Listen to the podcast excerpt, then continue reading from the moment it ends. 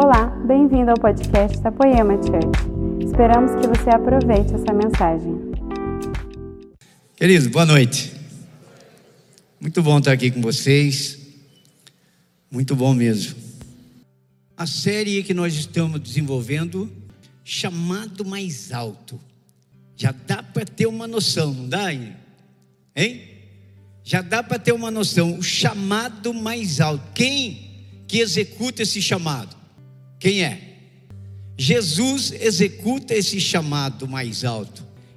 Nós estamos na série Chamado Mais Alto. Mas se você quiser colocar um tema específico para a pregação de hoje, para que você possa realmente é, partilhar no GC, coloque aí a paciência de Deus. Esse é o tema da pregação. Por que que gerou esse tema? Porque eu estava realmente preparando o esboço, preparei com todo cuidado, e quando eu fui dormir, Deus começou a falar no meu coração. O Senhor mostrou para mim, querido, que desde o começo, desde o pecado de Adão, Ele executa a sua paciência infinita, a sua misericórdia ilimitada em favor do homem. Imagina, querido, Deus ordenando o anjo com a sua espada flamejante, expulsando o casal do jardim do Éden. Ponha-se no lugar de Deus agora comigo. Quando chega no capítulo 1 de Gênesis, quando chega não, começa. No capítulo 1, no versículo 11. Ele começa a discriminar toda a sua criação. E quando chega no final, quando ele fez o homem, ele olhou, contemplou e disse e viu que tudo era bom. Meu Deus.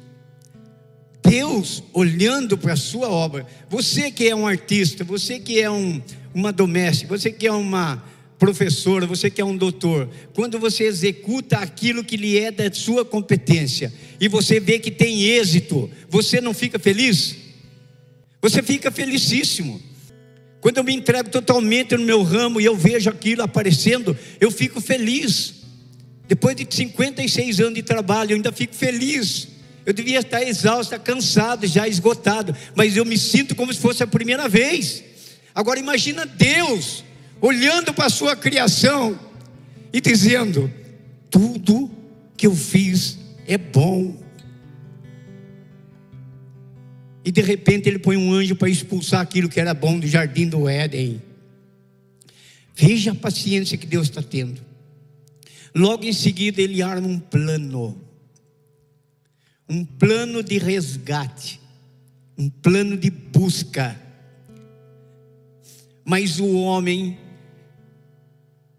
como se fosse, imagina comigo, a primeira empresa montada no mundo, contava com quatro pessoas: Adão, Eva, Caim e Abel. Um quarteto bonito, não é? Não tinha nem sogra para perturbar. Perdão, querida sogrinha, eu estou falando de brincadeira, porque eu amo as sogras. Porque eu já, já minha mulher é sogra, eu sou sogro. Eu falo assim por causa da, da, da força de expressão que o pessoal usa por aí. Mas não tinha sogra para dar palpite. Não tinha cunhado. Eu sou de uma família, dizer que a minha mulher tem dez irmãos, mas ela onze. Dez cunhados. Você imagina que paciência que tenho que ter. Mas Deus deu paciência que nós vencemos. Os meus cunhados que morreram, graças a Deus, morreram com amizade comigo. Um queria me matar, ou eu matar ele, não sei qual que era. Mas eu falei, Senhor, eu amo a minha esposa, eu, eu respeito meu sogro, minha sogra. Agora esse cunhado está querendo estragar tudo. Entra com a tua ação, Senhor, dá um jeito. E antes dele morrer, nós fizemos amizade. E ele ainda retornou a ser nosso cliente. Então Deus opera poderosamente. Quando você tem um coração voltado para contrição, para perdão ele age. Agora então eu imagino, no capítulo 1, versículo 11, Deus está contemplando a criação dele.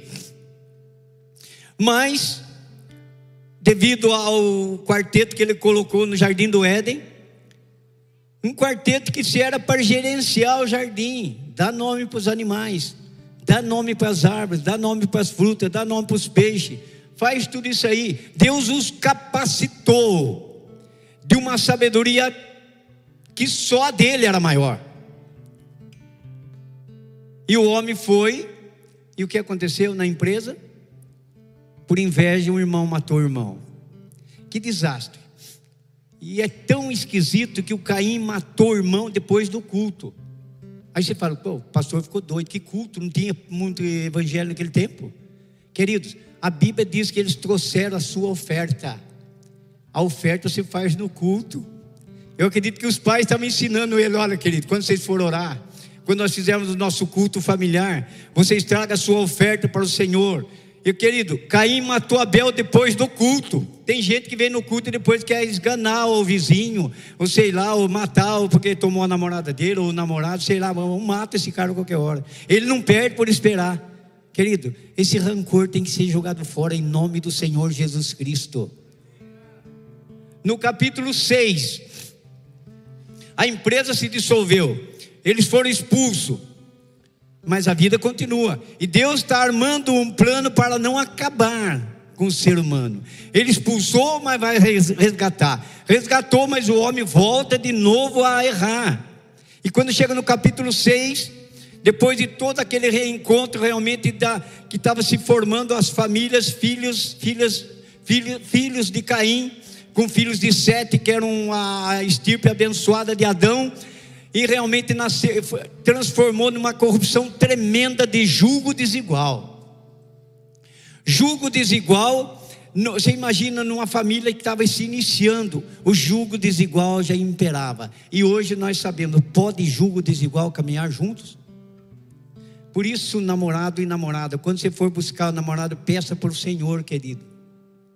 Porque está 42 anos casado, não é mole. Se não for o Senhor te orientando, querido, você vai casar e vai falar: Nossa, que gelada que eu entrei.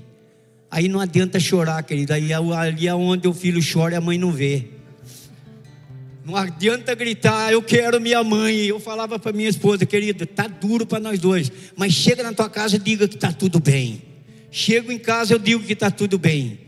E assim nós superamos, não pelos nossos méritos, mas pela força do nosso Senhor Jesus Cristo. Amém, querido? No capítulo 6, Deus olha para o homem e fala: Vou exterminar o homem que eu criei e todo ser que respira, porque ultrapassou os limites da corrupção. Queridos, imagina.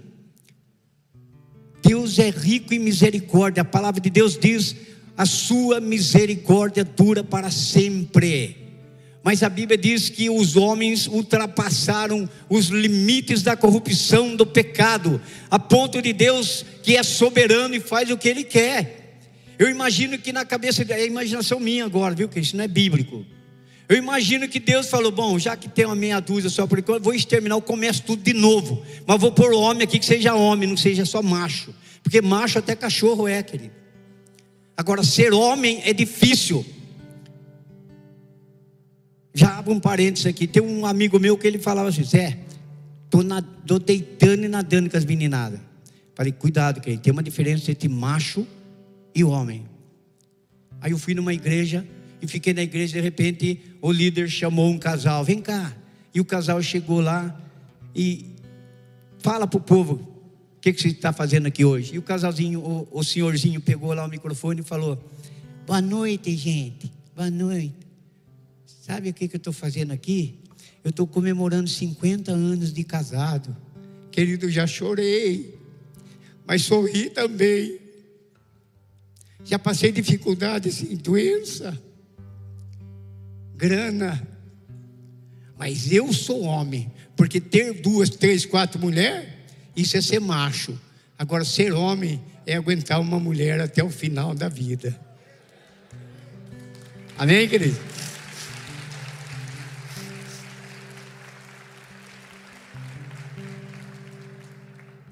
Mas não fica triste não, viu mulher? Porque ser mulher macho também é aguentar um homem até o final da vida. Porque tem homem que só misericórdia de Deus. Queridos, mas Deus olha para a terra e ele vê graça em Noé.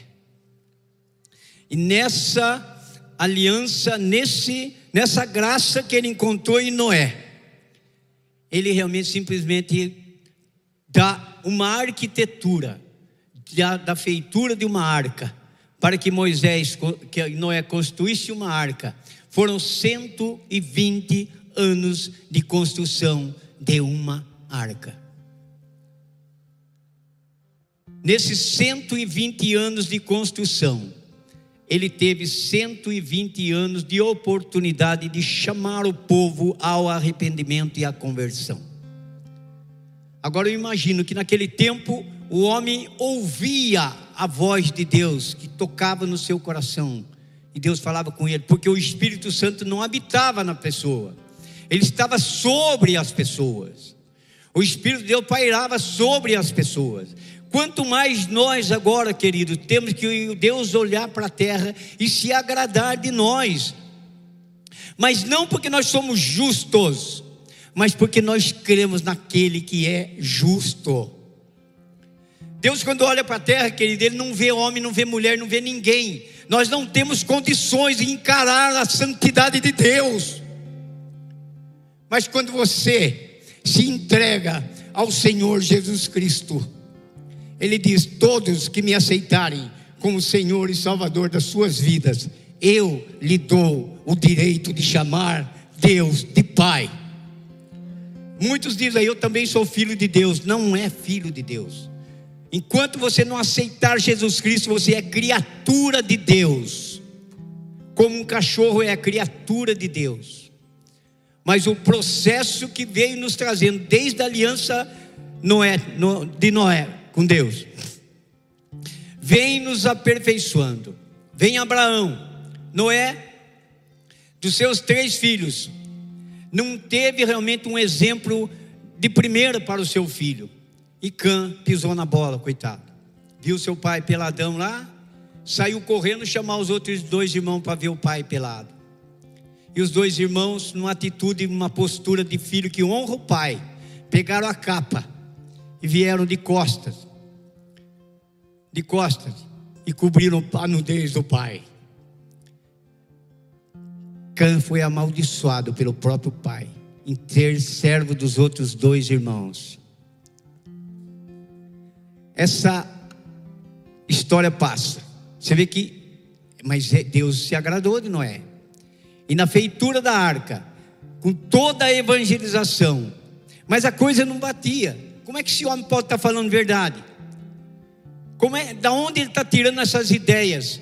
Fazendo uma arca para salvar um povo num lugar que nem chover, chove. Até a feitura da arca não se chovia. E é pela fé que você caminha, que o justo caminha pela fé, querido. Você pode estar aqui na igreja hoje, eu nem perguntei, sabe? Eu não sou contra quem pergunta aqui, você está feliz? Eu não sou contra. Pode perguntar. Mas eu não gosto muito de perguntar, não, sabe, querido? Porque eu acho que tem muita gente que entra na igreja infeliz. Tem gente que dá até um veredicto para Deus: eu vou lá mais uma vez, Senhor, mas se o Senhor não fizer na minha vida, eu não volto mais. Como se Deus fosse o nosso chapa, como se Deus fosse o nosso servo. Mas se for o caso, porque, querido, eu já ouvi isso com meus ouvidos. Olha, irmão Zé, eu vou fazer esse retiro, mas se Deus não agir na minha vida, eu não quero mais saber dele. Queridos, o que acontece? o pessoal não acreditou na mensagem de Noé. Quem entrou na arca? Noé, sua esposa, seus filhos e suas noras. Oito pessoas entraram. A partir daí, nós podemos, pudemos, a partir daí, estarmos aqui hoje. Porque o Senhor saiu, tirou a Bíblia, está escrito, você pode ler lá em, em, em Gênesis 6, está escrito: E Deus se arrependeu de ter criado o homem. Esse termo arrependeu, querido, é um termo aportuguesado, porque Deus não se arrepende. Ele muda o que ele quiser, porque ele é Senhor. Então ele mudou. E nessa mudança, aconteceu que por causa dos oito que se salvaram, ela proliferou. E hoje eu posso estar aqui. Você pode estar aqui. Por quê? porque Deus é paciente, é misericordioso e sempre acredita. Aí vem Abraão. Abraão foi chamado, bonito o chamado dele, não vou entrar em detalhes porque é muito longo, mas ele aceitou o chamado. Ele partiu de um lugar sem saber para onde ia.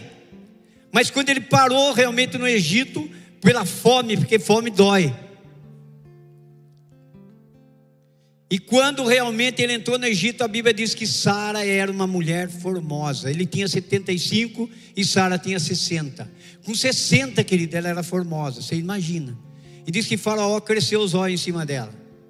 E diz: Quem é esta mulher? E ele, de medo de morrer, entregou a ficha. É minha irmã. O homem chamou a mulher para o seu harém. E o que aconteceu? Deus falou: Não toque nessa mulher, porque tenho compromisso com ela. Acorda, mulherada. Se o seu marido está caindo por lá de bêbado, se ele não quer vir para a igreja, dá um tempinho aí, querida. Pela sua sabedoria, a Bíblia diz: a mulher sábia edifica o seu lar, mas a tola destrói com as tuas próprias mãos. Passou Abraão, vem Moisés, passou Moisés, vem a aliança palestínica. A aliança palestínica é uma promessa que Deus fez para os judeus, para os hebreus ou para os palestinos. Ainda que vocês sejam infiéis, eu continuo sendo fiel. E Deus continua sendo fiel até hoje. Ainda que todos os judeus foram dispersos pelo mundo por não crerem na palavra, por não crerem que Jesus Cristo veio como o Verbo encarnado se fez carne e habitou entre nós. O judeu não acredita nisso até hoje, mas a palavra diz que eles vão ser re, restaurados de novo, e já estão restaurados como nação. E um povo realmente que vai sobrar, vai reconhecer o senhorio de Jesus Cristo. Isso quer dizer que, na, no último, na última série, nós tivemos a oportunidade de falar isso a figueira não dava frutos e foi amaldiçoada, mas a figueira simboliza Israel, querido. E a Israel já foi realmente reconstruída. Israel existe como nação. Você pode ver que Israel é um pingo de um i em volta de todas as nações poderosas, mas ninguém consegue acabar com Israel, porque é a menina dos olhos de Deus. Isso é fantástico, querido. Pode ver, eu vi um testemunho aí, mas eu não vi a notícia. Alguém falou um dia, dando um testemunho, essa pessoa é idônea, e eu acredito, que de 25 mísseis que foram lançados contra Israel, pelo clamor, pelo clamor, pela oração lá e pelo compromisso que Deus tem com Israel, os 25 mísseis caíram no mar e não atingiram Israel. Esse é o nosso Deus. Agora, por que, que eu estou falando das alianças? Porque nós estamos chegando. Um projeto foi arquitetado no céu.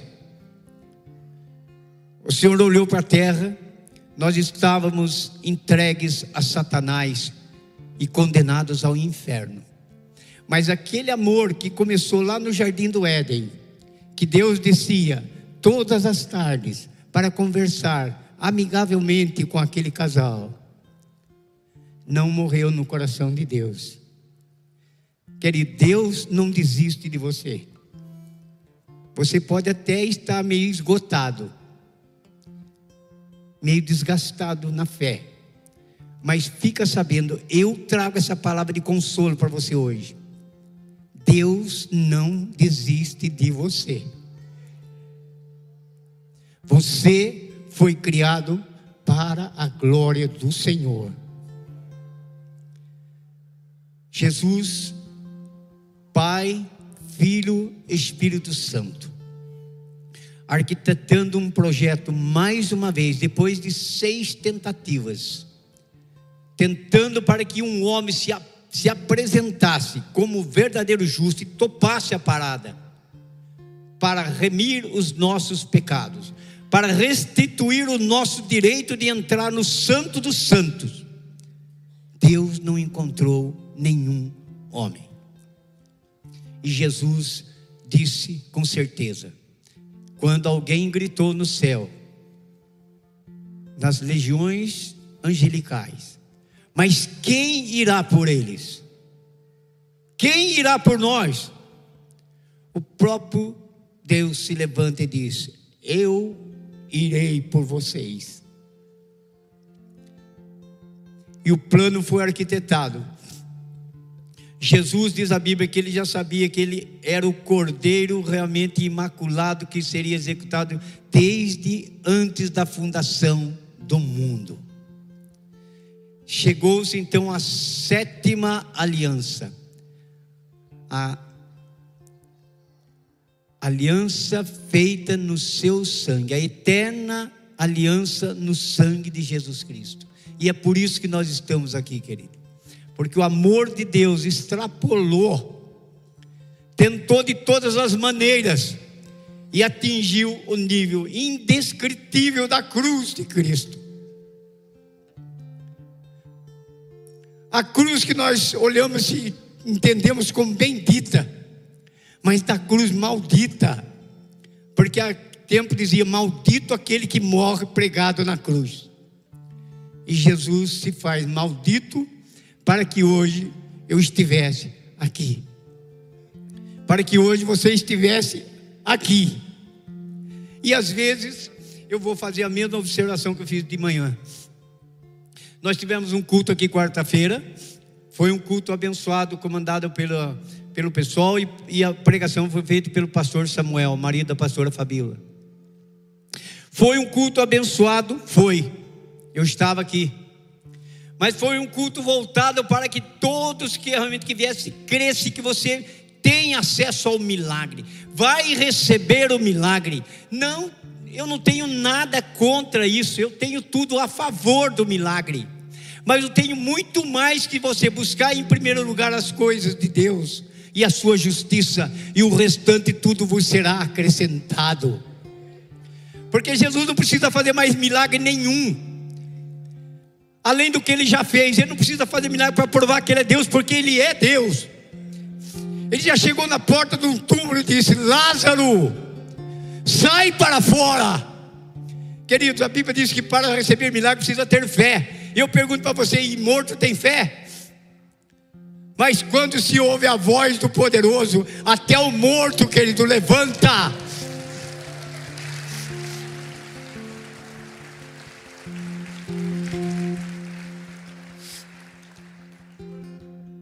Glória a Deus. Esse desfecho já nos dá uma segurança e confiança para que eu não me deixe levar. Hoje eu acho que eu não vou no, no, no quase falei clube. Hoje eu não vou na igreja. Igreja não é clube. O clube você fala, eu vou a hora que eu quiser. Hoje não estou afim. Ah, hoje fulano está lá, não vou com a cara dele. Lá é clube, aqui não, querido. Você pode não ir com a cara do teu irmão, querido, mas vai acostumando agora, porque no céu, querido, você vai viver como irmão. E você vai deparar com ele. Se ele tiver no patamar seu, né? Se o seu patamar for de ouro, você vai ficar junto com quem está de ouro. Mas se for de prata, é um pouco mais para baixo. Se for de pedra preciosa, agora se for de madeira fina, então mais para baixo um pouquinho. Então aproveita, querido, viver a confraternização entre irmãos, suportando-vos uns aos outros no amor de Cristo. Amém? Então eu fico apaixonado por essa nova e eterna aliança no seu sangue. Eu acho que o sofrimento de Jesus na cruz foi terrível fisicamente. Mas o mais terrível foi ter feito tudo o que ele fez e não ser compreendido. É horrível quando você quer ajudar alguém, quer fazer algo realmente você sabe que você pode, você sabe que ele precisa, mas ele não entende e se, e se recebeu, não reconhece, querido. E a nova e eterna aliança até hoje não é reconhecida, porque eu vou descrever agora três classes de homens que realmente mostra que nessas três classes de homens, uma delas tem a grande oportunidade de executar o tema da série. Fala para mim o tema.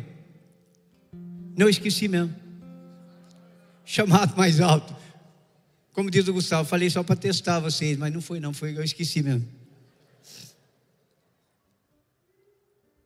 o chamado mais alto, essa nova e eterna aliança. Eu tenho que entender, querido, eu fui conquistado por Ele, eu fui comprado por Ele.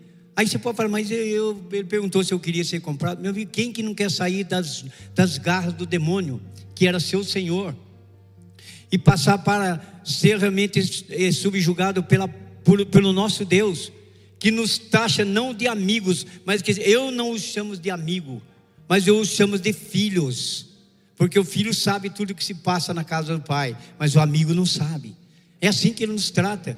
Querido, então, quando eu estava falando que o culto do, sobre os milagres foi uma bênção, mas de repente, querido, eu estou falando de uma coisa que Deus faz, gosta de fazer, e a hora que Ele quiser, Ele faz, do jeito que Ele quiser, para quem Ele quiser. Eu orei sete anos para minha filha sarar, querido, da enfermidade dela. Não sarou, morreu. E eu acho que Deus não me ouviu. Não, em hipótese alguma, alguém falou, agora quero ver se ele continua na igreja. Porque ele orou, orou sete anos pela filha dele e ela morreu. Querido, pela honra, pela, pela misericórdia de Deus, nós estamos até hoje. Faz quase 30 anos que ela morreu, mais ainda, e nós estamos até hoje.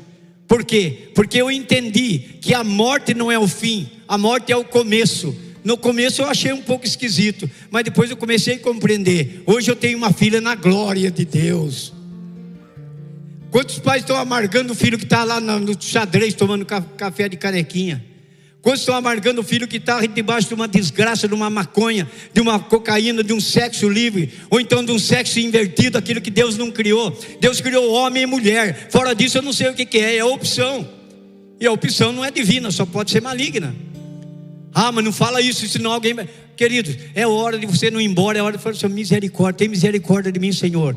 Deixa eu entrar no, no meio do teu exército. Vem! vem para o meio do exército, ele chama qualquer um, ele não faz acepção de pessoas, você pode ser de, de, de, qualquer intelectualidade, você pode ser rico, pode ser pobre, pode ser alto, pode, não tem sexo, tem sexo assim, é sexo masculino ou feminino. Fora disso, a Bíblia diz que vão ser rejeitados, não entra no reino. Nossa, tá pesado, não, não estou nervoso não, querido, é a palavra. E aí vem então Deus contou com todos aqueles, naqueles, naquelas seis alianças, Deus contou com a colaboração do homem. Não teve a colaboração do homem, ainda que Abraão é, é, é, considerado o pai da fé, ainda que ele levou seu filho para ser realmente sacrificado lá no Monte de Moriá, porque Deus pediu: Eu quero ver se você me ama, traz seu único filho. Ainda que ele tinha outro, mas o outro era da outra também, né? não era da mulher dele. Então, o seu único filho. Abraão não negou, foi lá. Depois vem Moisés, faz tudo o que fez, mas coitado, naquela hora que Deus falou, ordena a rocha para que ela solte água. Moisés pegou, por acaso eu tenho condição de soltar água dessa e bateu na rocha. E por causa disso, não, Moisés não entrou na terra prometida. Quando chegou na, na Palestina, que eu falei, houve que até hoje estão rejeitando Jesus Cristo, mas quando chegou na última, Jesus, quando ressuscitou, ele disse para os apóstolos: A mim foi dada toda a autoridade no céu, na terra e, de, e sobre o inferno. Ide por todo mundo, pregai o meu evangelho e façam discípulos para mim, batizando-os em nome do Pai, do Filho e do Espírito Santo você não vai sair por aí correndo, pegando gente e batizando. A igreja é um corpo. A igreja tem uma hierarquia. A hierarquia tem que ser respeitada. Mas vocês todos foram convidados a ir e pregai o meu evangelho. Se a pessoa realmente recebeu, aceitou Jesus, quer ser batizada, apresente ele para os líderes da igreja. E os líderes da igreja vão, como corpo de Cristo, de acordo com a ordem que foi executada aqui, consagrada cada um, vão ser batizados em nome do Pai, do Filho e do Espírito Santo. Isso, Jesus dizendo que toda a autoridade me foi conferida no céu, na terra e sobre os infernos. Ele diz: Ide e pregai o meu evangelho. E daí então, querido, a gente olha tão terrível sacrifício na cruz executado. E quando Jesus dá aquele grito dele, telestai, tudo está pago. Você está absolvido. Você não deve mais nada. Mas daí eu não estou falando que uma vez salvo, salvo para sempre. Não. Tem uma condicional para nós, querido. Nós temos que manter uma intimidade com o Senhor, porque o céu se abriu, o véu do templo se rasgou de cima a baixo, e aquilo que era impossível de nós entrarmos em oração com o Pai, hoje o Senhor rasgou o véu de cima a baixo, e eu posso entrar no santo e dizer: Abba, Pai, entra na minha vida. Uma vez eu tinha um pecado, estava impregnado em mim, e eu gostava do marvado. Eu falei, mas não é possível. E eu já estava, eu não estava na igreja evangélica ainda, mas eu já estava começando a entender a eficácia da cruz na vida do ser humano. Eu dobrei o meu joelho e falei, Jesus, que falei um palavrão lá que, referindo a mim, mas eu vou falar porcaria, tá? Que porcaria que eu sou. Mas eu falei outra coisa, que eu não consigo me livrar desse pecado. Entra na minha vida, Jesus. Me liberta, por favor. Desde esse dia, querido, eu estou liberto desse pecado. E assim você pode fazer com todos os seus pecados. Porque ai se Deus tomasse uma decisão como os homens tomam. Querido, eu já te dei uma chance, já te dei a segunda e te dei a terceira, agora se vira. Mas o nosso Deus não é assim. Quanto, quantas vezes nós quisermos fazer uma aliança com Ele, Ele está disposto a começar tudo de novo. Essa nova aliança, filho, com essa autoridade que o Senhor nos outorgou, com esse envio que Ele determinou, ide por todo mundo. Eu vou descrever para vocês agora três classes de homens que infelizmente surgiu três. Deveria ser só uma. Porque se a cruz e a morte do Senhor foi de tanta eficácia na vida do ser humano, era para que nenhum subestimasse. Nenhum homem, nenhuma mulher deveria subestimar o sacrifício da cruz. Porque é só por isso que eu posso estar andando. É só por isso que eu posso estar respirando. Eu tenho futuro, você tem futuro.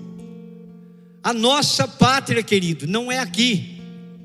E quando Paulo realmente pega uma carona e é, depois de Jesus é um dos grandes pregadores, ele nos taxa como embaixadores de Cristo. Vocês sabem o que é um embaixador? Embaixador é o maior representante da sua nação na outra nação. O embaixador brasileiro que está nos Estados Unidos, ele representa o Brasil lá como o homem mais importante nas causas brasileiras. E eu quero dizer que quando Paulo disse que você é o embaixador de Cristo, ele está dizendo: você não pertence a essa terra, a sua pátria é no céu, e aqui você é embaixador. Então você, querido, você mulher, você é importantíssimo para ser divulgador da palavra do Senhor. É por isso que a terra está um caos, porque muita gente subestima o ID de Jesus Cristo e não entende que nessa nesse ID, ele gostaria que existisse somente um tipo de homem, mas infelizmente através da ciência, através da cultura, uma cultura de morte foi criada, em que realmente compete com a cultura do céu. Cultura do céu, querido, é salvífica. Cultura da terra é mortífera. Se eu souber discernir isso, eu estou bem. Se eu não souber, querido, eu vou ser vítima dela. Eu acabo me perdendo porque inteligente você é. Não vai dizer na hora lá do juízo final, Senhor, mas o que acontece? O Senhor é Deus de amor, está me mandando para o inferno? Não, querido. Você é muito sábio para olhar para a terra, para olhar para o céu à tarde e ver que o sol está meio avermelhado e diz: amanhã vai chover. Você sabe discernir entre a chuva e o tempo bom e não sabe discernir entre o certo e o errado? Nós sabemos, querido. Só que muitas vezes nós nos deixamos levar pelos apetites carnais. E o primeiro homem que eu quero apresentar para vocês não é o carnal, é o natural. O homem natural. Agora, se você quiser abrir sua Bíblia, pode abrir segundo, é, 1 Coríntios, capítulo 2. Versículo 14. O homem natural não aceita as coisas do Espírito de Deus e não pode entendê-las, por quê? Ela se discerne espiritualmente. Não queira, querido, confrontar um homem natural. O homem natural é pior do que cachorro, é pior do que animal irracional. Mas não é por maldade dele. Nós não estamos aqui condenando e nem discriminando o homem. O que está escrito aqui, ele é, ele torna-se irracional. Por quê? Porque o animal ele tem o seu instinto de animal. Um, um, um animal macho, quando sente que a fêmea está no cio, eles vão procriar, porque o instinto de, que Deus fez é esse. Mas o homem não tem instinto, querido, o homem tem racionalidade. E muitas vezes o homem não sabe ter um comportamento com a única ovelha que Deus deu para ele, uma ovelha perfumada, uma ovelha cheirosa, e em vez dele cultivar cada vez mais a sua ovelha, para que realmente fique sempre preservada, e ainda que a idade vai chegando, mas as pessoas vão olhando e falam: normal, você está com uma idade avançada, mas você está bem. Sabe por quê, querido? Porque você soube trabalhar na cultura do céu, preservando tanto fisicamente, ainda que vai se desgastar e fisicamente e espiritualmente. Mas o homem natural não sabe, querido. Ele acha que pode largar a ovelhinha dele lá, que está toda preparadinha, esperando ele lá em casa, para pegar a ovelha do vizinho. Ele gosta mais da ovelha do vizinho do que a ovelha dele, querido. E isso vai ter um preço muito alto, querido, se não houver arrependimento. O homem pensa que Deus está brincando de ser Deus. Deus não está brincando, Deus é amor. Mas a Bíblia diz que sem fé não pode, nós não podemos entrar, não podemos agradar a Deus, querido. E sem fé você não pode realmente de jeito nenhum se abster de certas coisas, você não consegue, porque sem Jesus Cristo nós não somos nada. Sem Jesus, sem Jesus, Cristo você não consegue nada. Você pode falar bonitinho, você pode ter um, uma aparência bonitinha, você pode ser higienizado. Tudo isso que ele vai feder no cemitério, vai acabar, vai virar pó. Mas a, a, alma e o espírito que é você que habita nesse corpo, isso daí não. Deixa o seu corpo lá que um dia Deus vai restaurá-lo, a Bíblia diz como corpos gloriosos. Sabe esses pés de galinha que você tem? Sabe esse cabelo branco que você tem? A Bíblia diz que você vai restaurar do corpo glorioso ao soar da trombeta e a voz do arcanjo, o cemitério vai se abrir e os que morreram em Cristo vão saltar de alegria para encontrar com o nosso Deus dos ares. É para isso que a gente vem na igreja. É por isso que eu digo a diferença de estar buscando o interesse financeiro. Ah, eu vou dizimar, eu vou ofertar, porque diz que a gente dizimando, Deus vai dar dez vezes mais. Querido, às vezes as pessoas estão dizimando, estão ofertando, e o ímpio está muito mais rico do que ele. Porque se você for analisar um Jesus Cristo pelas possibilidades e pelos patrimônios que tem aqui, nós somos os mais malditos dos homens. Não é pelos valores financeiros e intelectuais que se analisa em Jesus Cristo, mas é pelo caráter divino que Ele coloca dentro de cada um. É a ação do Espírito Santo em cada um. Aí você deixa de ser natural. Aí você começa a entender as coisas do céu. Quando Nicodemos chegou a conversar com Jesus, e ele confabulando com Jesus, ele começou a elogiar Jesus, pensando que Jesus ia na dele, no 7.1.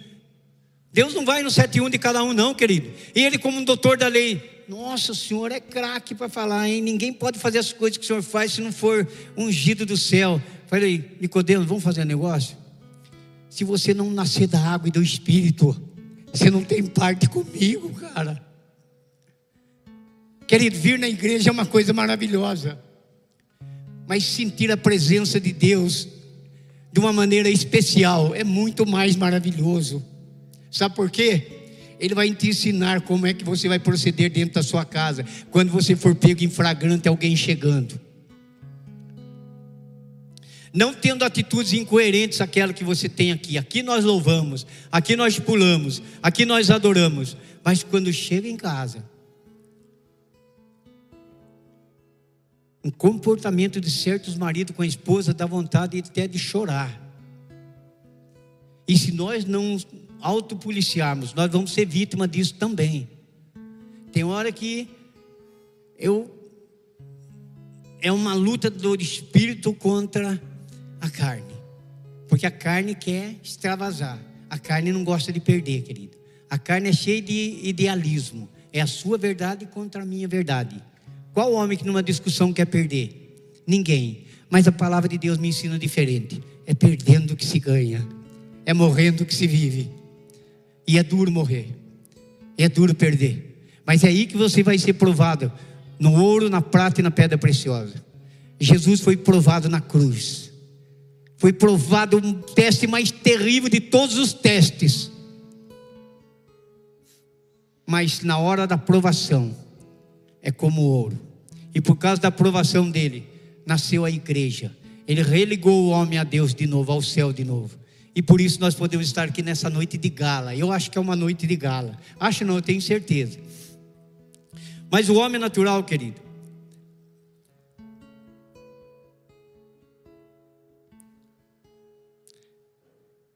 ele entende que as coisas de Deus são loucuras.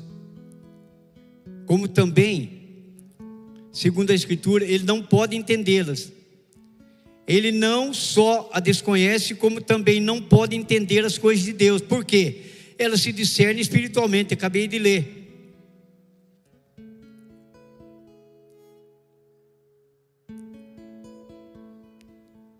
Esse mal tinha muito na igreja de Corinto, por, por isso que Paulo acaba escrevendo essa carta em 1 Coríntios.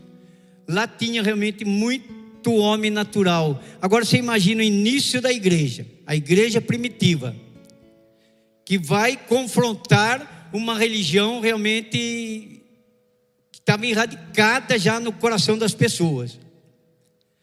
Você viu que a diferença que tem agora entre, entre os cristãos de hoje, os mártires que tinham na, nos primeiros séculos, e agora também tem mártires. Mas o número daquele, daquela época era muito maior do que agora. Por quê? Por causa do pseudo-evangelismo, pseudo-evangélico. Esses dias, eu, esses dias não, algum tempo atrás, eu estava assistindo uma reportagem, duas artistas conversando na televisão. E as duas, claro que uma perguntou para a outra: E você, como é que vai? Ah, estou muito bem. Oh, que bom, estou vendo, você está linda.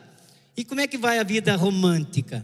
Ah, agora eu vou para o meu sexto casamento, né? Porque Deus me fez casamenteira, graças a Deus, e eu estou fazendo isso com maestria. Falei, Jesus amado, a mulher é casamenteira. Sexto casamento, ainda fala graças a Deus. E diz que é evangélica, isso é o pior. A mulher é evangélica, a outra também é.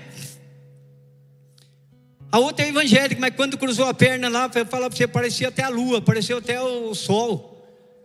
Evangélica. Evangélico tem postura, querido. Evangélico tem jeito de Cristo no andar, no falar, no vestir. Aqui não é igreja de usos e costumes, querido. A mulher pode se apresentar bonita, bem arrumada, mas tem postura de mulher. Homem tem jeito não é porque a mulher está toda boa que você vai crescer os olhos, querido. Sabe por quê? Isso é crente carnal. O crente natural é isso que eu falei para você. Não conhece, não discerne tudo para ele. É pior que um cachorro. Agora, o crente carnal, misericórdia. Esse aí é de lascar. A segunda grande divisão da humanidade inclui o homem carnal. O homem natural é aquele que completamente, é completamente alienado de Deus. Enquanto o homem carnal é o cristão controlado pela carne. Sabe o cristão controlado pela carne? Ele gosta do louvor. Ele até já aceitou Jesus. Batizou. Está no GC.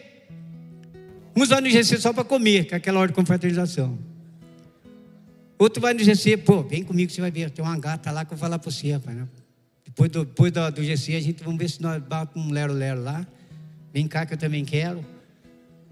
Querido, esse tipo de crente está falando cristão, não está falando o, o, homem natural. Primeiro era homem natural, agora é o crente carnal. É aquele crente que gosta de tudo aqui, mas a hora que ele sai ali, ele não pode ver um rabinho de saia. Tem mulher, tem namorada, mas cresce os olhos que parece um tarado. Esse é o crente carnal. Paulo começou a exortar os crentes carnais lá de, de Corinto, porque tinha muita inveja, muito orgulho, muita confusão. As pessoas chegavam, estava tendo os pregadores sendo realmente divulgados lá no início da igreja. Então tinha um pregador que era Apolo, tinha outro que era Paulo, tinha outro que era Pedro. Aí então surgiam as dissensões. Quem vai pregar hoje? Apolo ou Paulo? Hoje é Paulo. Opa, então eu vou. Ah, não, hoje é Apolo. Ih, estou fora. Quem vai pregar hoje? Ah, hoje é o Leandro. Opa, hoje eu vou. Mas quem vai pregar? O Zé Barreto. Ei, deixa para lá. Eu, eu sou mais fã do. Leandro é mais jovem, fala mais, fala o meu português. Querido, não se preocupe com o nosso português. O português não é nosso, o português vem do céu. Deus coloca aqui para nós falar com vocês. E hoje eu tenho certeza, ah, nesse desafio, Deus vai transformar vidas aqui, eu tenho certeza absoluta. Mas não um desafio forçado, um desafio que você vai se alegrar e dizer: Senhor, eis-me aqui, faça-se em mim segundo a tua palavra. Prepara aí, querido, que eu já estou profetizando no final do culto. O crente carnal, querido, está dizendo, aonde que ele fala aqui? Deixa eu ver se eu acho.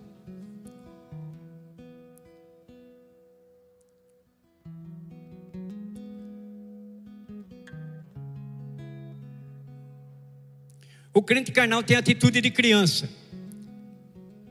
Já viu como é que é criança não? Claro, né? Criança chora. Criança faz birra.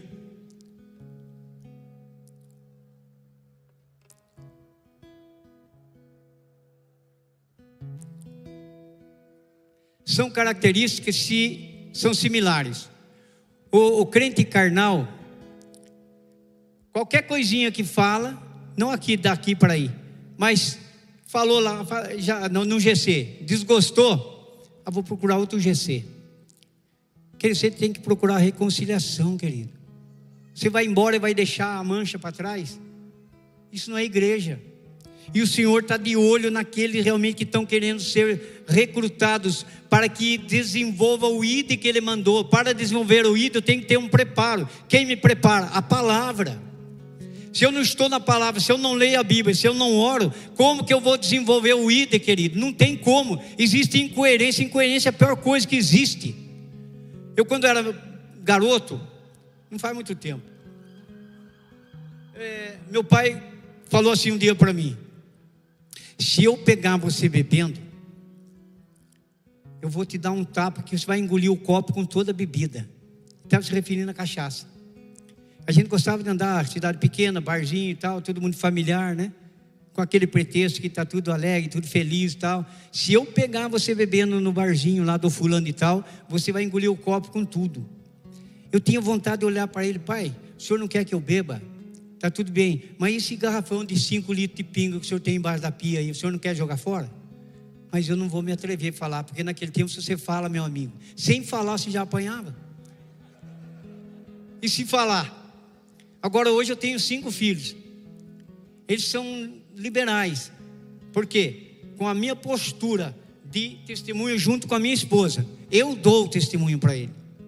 Às vezes eu pego por aqui e dou uma chacoalhada, porque precisa. Não é porque é maior do que eu, porque tem 20 anos, que não tem. Está entendendo? Vai ter que ceder. Então, queridos, isso que eu estou falando de incoerência você vê, eu queria falar para meu pai. Há um dia eu fiz uma brincadeira com ele. Eu peguei, joguei a metade da pinga fora e pus a metade de água. Aí ele chegou, pegou o copinho dele lá. Tereza, fosse Tereza, minha mãe. Tereza, você que mexeu aqui na, no garrafão? Eu? Eu não mexo nesse negócio aí. Aí foi, começou pelo filho mais velho. José, foi você que mexeu aqui? Opa, que isso, acho que vou mexer isso, isso é do senhor. Querido, eu fiquei com medo dele descobrir que eu ia se falar para você, a dose ia ser dobrada de surra. Mas eu fiz aquilo, não foi por raiva dele, foi para ver se ele se tocava e parava. Meu pai era uma bênção, meu pai era bacana, meu pai viveu com a minha mãe toda a vida, nunca via dar um esbarrando na minha mãe, era sempre ali, prestativo e tal. Meu amigo, não era fácil, por 11 11 surtido de manhã e 11 de tarde, 11 café de manhã, 11 de tarde, para 11 pessoas. E ele bancou tudo e ainda, ainda deixou uma casa de herança para nós. Mas eu torcia para isso, que, não, que, que ele parasse com isso. Ele não era de viver caído por aí, mas isso já me deixava chateado. Agora imagina que você sai daqui como um crentão, e chega lá, você tem uma manifestação de um crente natural. O que, que a pessoa vai pensar da Poema? Da igreja evangélica, vai? Assim que é a tua igreja? Você está lá na igreja louvando glorificando, participando do GC, dos adolescentes, dos jovens. Mas parece que pela placa do seu carro, vi você entrando no motel ali e tal. Não é seu carro, não? Querido, que incoerência é essa? Agora é fácil, Paulo diz aqui: Eu já fui crucificado com Cristo. Eu não sei onde é que está aqui, não acho mais.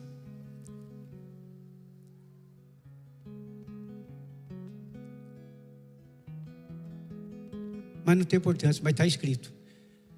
Eu já fui crucificado com Cristo. Uma vez que você o reconhece como Senhor, uma vez que você o aceita e tem uma intimidade e ora, querido, você tem que imaginar, porque ser crucificado com Cristo é já estar vendo um futuro de ressurreição junto com Ele.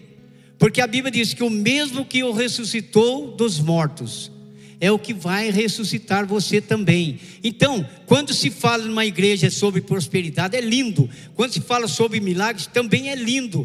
Mas fica tranquilo, querido, porque quando o Senhor tocar no coração desse ou daquele líder, ele vai orar para você, o milagre vai acontecer. Nós já oramos, já oramos para pessoas que foram curadas de câncer. Uma vez eu estava pregando, estou falando isso para a honra e glória do Senhor. Eu estava pregando, Deus falava para mim: chama as mulheres que querem engravidar e são casadas na igreja. Eu falei assim, mas estou pregando chama as mulheres que querem engravidar e são casadas na igreja. Senhor, mas eu estou pregando. Na terceira vez eu não resmunguei. Quantas mulheres estão aqui na igreja que querem engravidar e são casadas e não conseguem? Três mulheres vieram para que nós orássemos.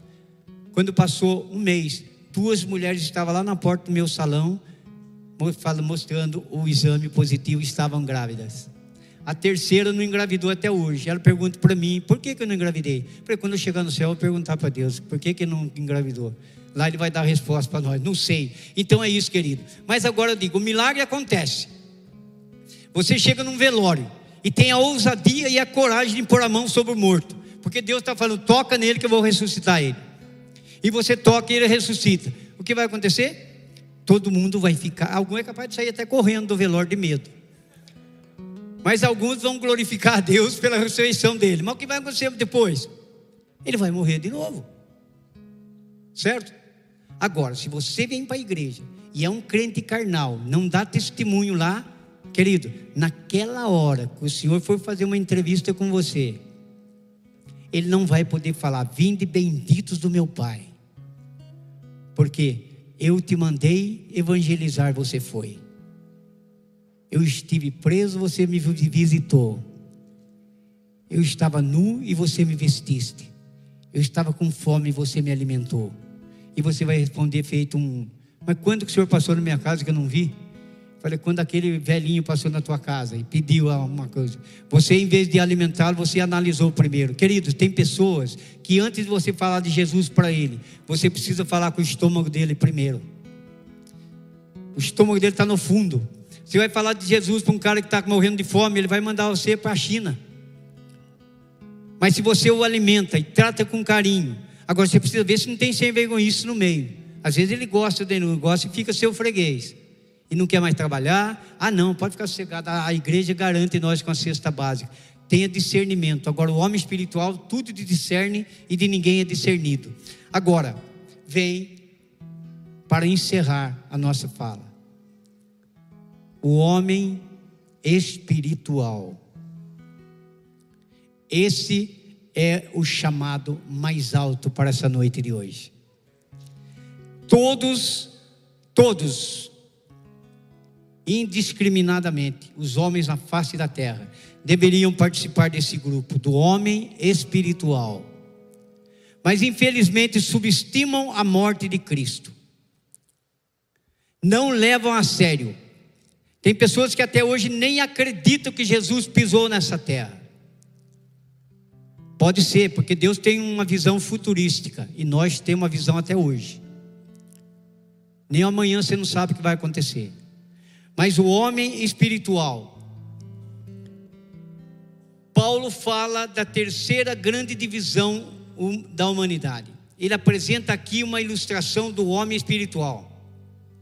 Porém, o homem espiritual, diz Paulo, julga todas as coisas, mas ele mesmo não é julgado por ninguém. Pois quem conheceu a mente do Senhor que o possa instruir, nós, nós, porém, temos a mente de Cristo.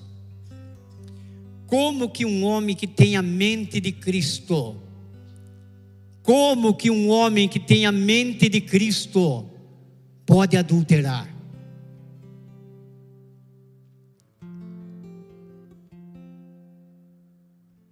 Como que um homem que tem a mente de Cristo pode ignorar um irmão que nasceu do mesmo ventre que ele? Eu não posso entender. Eu sou de uma família de dez irmãos. Que veio de, um, de uma dos antepassados, de tios todos que não falavam um com o outro. Eu, como menino, achava aquilo uma maior estupidez da vida. Meus tios passavam na porta da casa do meu pai e não entrava. Meu Deus do céu, que essa maldição não caia sobre nenhum dos irmãos que está aqui dentro da igreja. Se você tem um irmão que você não fala com ele, querido, peça para o Senhor que propicie o um momento exato, do jeito certo, para que você possa abraçá-lo para que você possa amá-lo. E eu conto uma historinha para vocês, para vocês, para gravar na sua cabeça. O irmão chegou e falou para o outro: Mano, você podia me financiar no banco? E o irmão era, era, era prepara, é, professor de educação física e lutador. Ele falou: Olha aqui, cara, eu sei da sua fama. Hein? Se você aprontar comigo, você sabe que só um.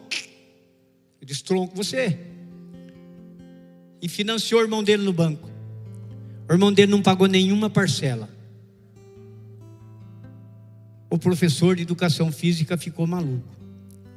Ele andou caçando o irmão dele, nem se caça um cachorro caça um animal selvagem. Só que nesse intervalo, esse professor ouviu a voz do Senhor, a palavra de Deus, e se converteu. Porque a palavra de Deus cura, liberta e salva. E ele queria procurar o irmão dele para pedir perdão e se abraçar, mas o irmão dele corria do mesmo jeito, porque ele não tinha chance de falar. Belo dia eles se cruzaram num shopping, frente a frente. E o irmão dele olhou para ele, caiu de joelhos, o devedor, e disse: Por favor, não me mate. Ele disse: Levanta eu vou levantar, mas por favor, não me mate. Levanta porque eu quero dar, te dar um abraço. Por que você está agindo assim comigo? Porque eu olho nos seus olhos e vejo os olhos do nosso Pai. Eu olho na sua boca e vejo a boca da nossa mãe. Eu olho no seu jeito, eu vejo o jeito dos dois, tanto do pai como da mãe. Eu não posso viver desse jeito comigo. Mas e a conta do banco? Pode deixar que eu pago. Queridos, isso é evangelho. Evangelho é para doer. Não é para você vir na igreja e sair eufórico. Eu vou na igreja porque dessa vez minha vida vai melhorar. Eu vou na igreja porque assim vai melhorar, claro que vai. Mas não venha impor condições sobre o Senhor, por favor. Confia nele que se ele cuida de um passarinho, não vai cuidar de você, querido. Será que a demonstração da cruz não é suficiente para eu entender que o amor de Cristo extrapolou todo o amor? O amor dele é ágape, é incondicional. Quando eu merecia o inferno, ele me deu o céu. Quando eu merecia ser chicoteado, ele foi chicoteado. Quando eu merecia uma coroa de espinho, ele recebeu. Isso é evangelho. Essa foi uma mensagem da Poema Church. Para você ficar por dentro de tudo que está rolando, siga nossos perfis nas redes sociais.